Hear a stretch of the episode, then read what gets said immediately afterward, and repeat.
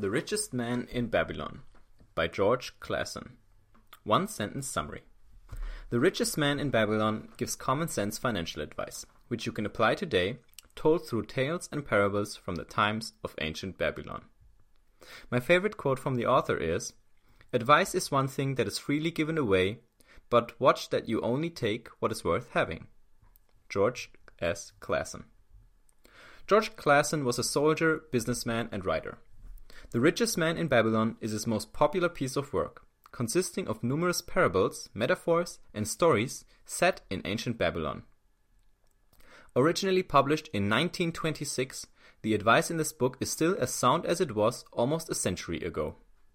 The Babylonians discovered many of the basic principles behind wealth, such as saving a small part of your income each month, investing it wisely, learning how to lend money instead of borrowing it, and how to protect your wealth. Here are three lessons that you can apply right now to start building wealth. 1. Live below your means. 2. Learn how to be lucky. 3. Never take on debt. Ready to become the richest man or woman in Babylon? Let's go. The Richest Man in Babylon, Lesson 1. Live below your means. This answers the question what is the simplest principle behind wealth? What is it that makes people rich? I'm not talking about the kids of millionaires or oil sheiks who've always been rich. I'm talking about the people who, after working hard for decades, can walk out the door of their job and never return again, because they can live off the wealth they have accumulated. Do they stuff every penny they earn into their mattress? Or do they just work abnormal hours no one can keep up with? The truth is somewhere in the middle. Wealthy people develop their riches mostly based on two things 1. Living slightly below their means, and 2. Investing the money they save well. Living below your means is the first checkpoint you have to pass to even have the money to invest. So why not start there? The goal of our Western economy and education system is for you to take on a 40 hour day job and then spend everything you earn. But nobody said you have to play that game. You don't have to stop drinking the occasional latte or going to the movies. But you can still spend less than you earn. You know best where you're spending money just for the sake of convenience, entertainment, and gratification. That's really not necessary, and that's exactly the money you should be saving and investing instead. The richest man in Babylon suggests you save 10% of your income to invest. I personally have been saving 20% of my income for the past year, and it's put me in a much more relaxed situation financially, where I have some savings and even a small portfolio of stocks. So look at your expenses and cut the ones that are really unnecessary, and you'll see finding those 10% is much easier than you think. The Richest Man in Babylon, Lesson 2. Learn how to be lucky by working hard. This answers the question how can we influence our luck? The summary intro said, Learn how to be lucky. What a fascinating idea, isn't it? But how can this book teach you something that's really not in your hands? This is where most people are mistaken. No one ever said luck was something that can't be manufactured. We just expect it to be. That's something called chance. A random occurrence with very little likelihood of happening, such as winning the, lottery or being struck by lightning. Luck, however, is based on opportunity, and you can create more opportunities by working hard. Consider Jerry Weintraub's story. This man called Elvis's manager every day for a year to pitch him a tour he wanted to take Elvis on. 364 times the man said no. But eventually, on the 365th day, he said yes. Jerry didn't get lucky. He worked. Every day he called, until the timing was right and the opportunity presented itself to him. That's how you become lucky. The Richest Man in Babylon, Lesson 3. Never take on debt. This answers the question should we avoid debt? This should, in theory, be a no brainer for everyone. Yet, we find ourselves in a world where the average American is over $150,000 in debt. One of the first steps to build wealth is quitting the irrational self talk that makes you justify purchases you can't afford. Money is a pretty rational thing, and it's about time you started treating it that way. When you can't afford a fancy new car or a flashy TV, well, you can't afford it.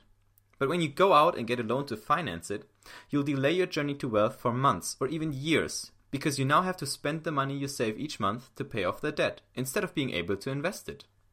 Instead of solving your problems with loans, ask, How can I afford this? and figure out ways to make more money or save more money so you can buy the things you want. Taking on debt has never solved any problems, it just creates more. So finish the spending tree and start saving. My personal takeaways from The Richest Man in Babylon for 2017. Another book that is well related to this one, or also uses the power of storytelling to bring across some sound financial advice, is Rich Dad Poor Dad by Robert Kiyosaki. And Robert Kiyosaki said, pay yourself first. So when you get your money for the month, your income, your paycheck, whatever it is, take a certain cut and invest that. And do that before you pay anything else. Any bills, your rent, pay nothing before you don't. Take away some money to invest. And this is the book where I finally found what's the cut I should take. Um, 10% is something everyone can afford to take out of their income because it's a fraction. It's not a fixed amount. So I'm not it's not like the book is saying save $1000 a month or save $500 a month, which not everyone might have or even if you have an uh, an income that's maybe twice or just three times that, then you won't be able to. But everyone can take 10% of what they make and invest that, no matter how little it is. So that's a great takeaway there. Um, relating to the lesson on debt, never take on debt. Uh, I personally have never had any.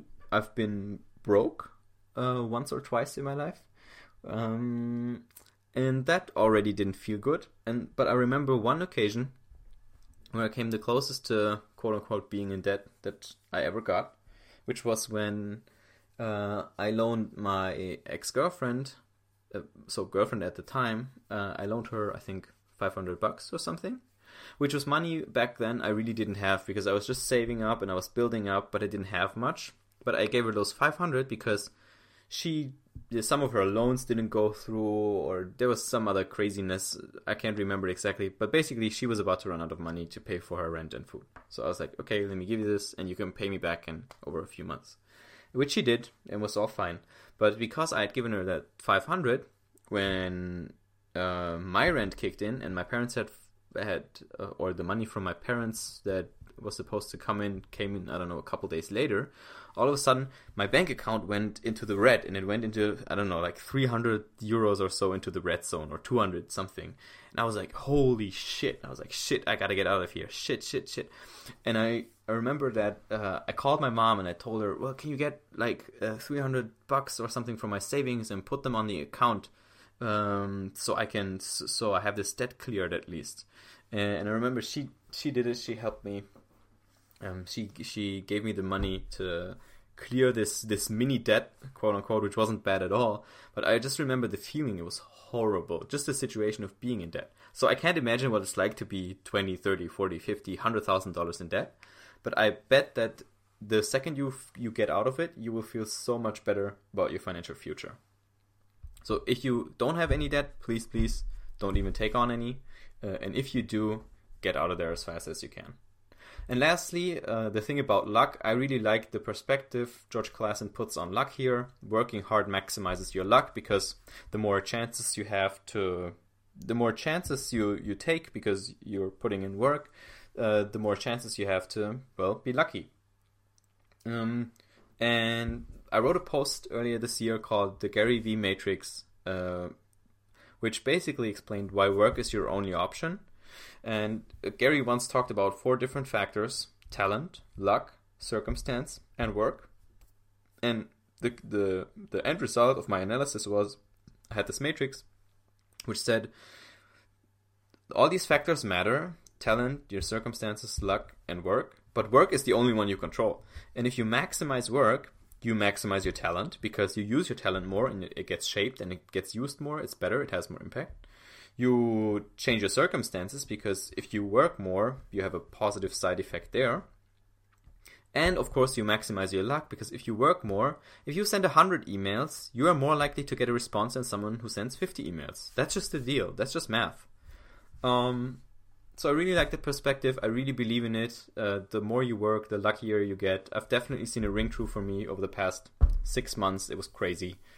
Uh, so um, I highly recommend. Don't wait around. Don't wait for luck or or fortune to strike. Make your own luck, and good luck with going for financial freedom.